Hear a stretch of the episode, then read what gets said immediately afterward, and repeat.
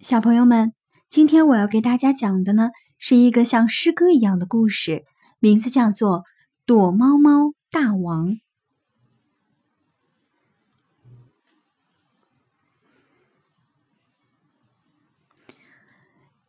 小勇是我小时候最好的朋友，那时他就住在我家隔壁。他家里就他和爷爷两个人。他爷爷每天都会出去卖鱼，晚上很晚才回来。小勇经常坐在门口等。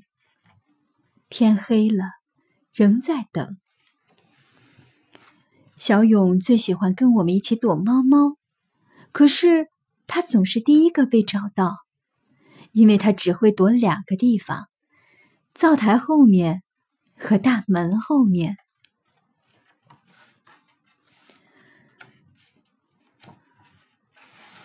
有天晚上，我对小勇说：“你明天跟着我一起躲，保证他们找不到你。”第二天，我们出手心手背，我跟小勇约好，每次都出手心，这样我俩就不会落单。开始躲猫猫了，小勇第一个冲向灶台后面。我指指柴堆，可他只是茫然着笑着看着我。我急了，推着他的屁股，把他硬塞进了柴堆里。才弄好，我就被小新抓到了。他兴奋地抓住我的胳膊，一眼都没看到那个柴堆。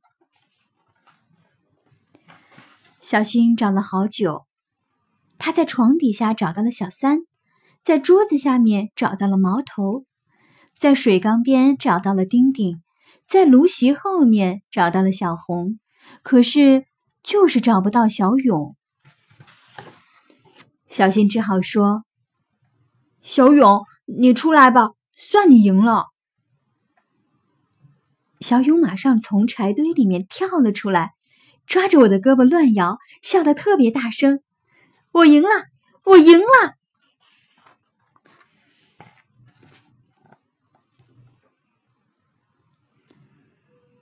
第二次。小勇又往灶台后面跑，我赶紧把他拉到了大门后面，指指门栓，让他爬上去。小勇爬得特别快，几下就骑到了门头上。我朝小勇挤挤眼，才转身就又被小新抓到了。小新在窗子后面找到了小红，在菜园里找到了小三，在水缸后面找到了毛头，在场院里找到了丁丁。可是，依然没有找到小勇。最后，小新又只好说：“小勇，你出来吧，算你赢了。”门头上传来了笑声，大家一起往上看。小勇正吐着舌头做鬼脸，他扭着腰，挥舞着双手，瘦瘦的脸高兴的通红。我们说：“小勇，下来吧。”小勇应了一声，往下爬，一不小心一脚踩空，砰！一屁股坐在地上。大家哄的笑了，说：“小勇，屁股跌成两半了吧？”小勇跟着我们一起笑，他伸出手去摸摸屁股，很惊奇的说：“咦，真的是两半儿。”那天，大家用草和树枝编了一个环。给小勇套在头上，叫他“躲猫猫大王”。晚上，小勇给我看一只他在柴堆里捉到的甲虫。我们在油灯下面玩了很久，让他在桌上爬了一圈又一圈。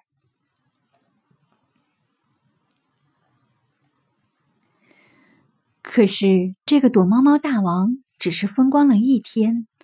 后来就再也没有赢过，除了一次又一次的钻进柴堆、爬上门头，他偶尔也会冒出些新点子。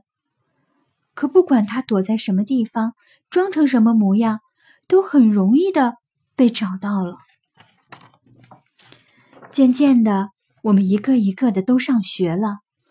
不知为什么，小勇没有去上学，他的爷爷试着带他去卖鱼，可他分不清一块钱和十块钱，爷爷只好把他留在家里。放学回来，我在院子里读书，小勇就坐在一旁，安安静静的看着。一天，我看见小勇家门前搭起了一个凉棚，门上垂着白布，上面还写了一些字。从门里传来了高高低低的哭声。我从人群中挤过去，看见小勇低头坐在床边，打扮的很奇怪。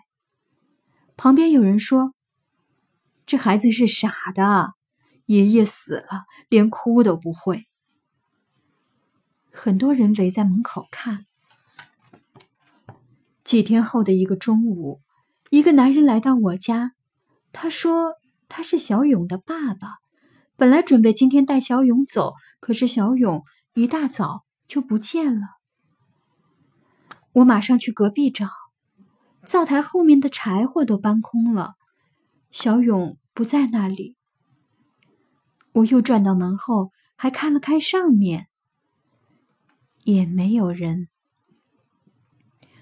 我跑出门，沿着村里的小路继续找，一边找一边喊：“小勇，小勇！”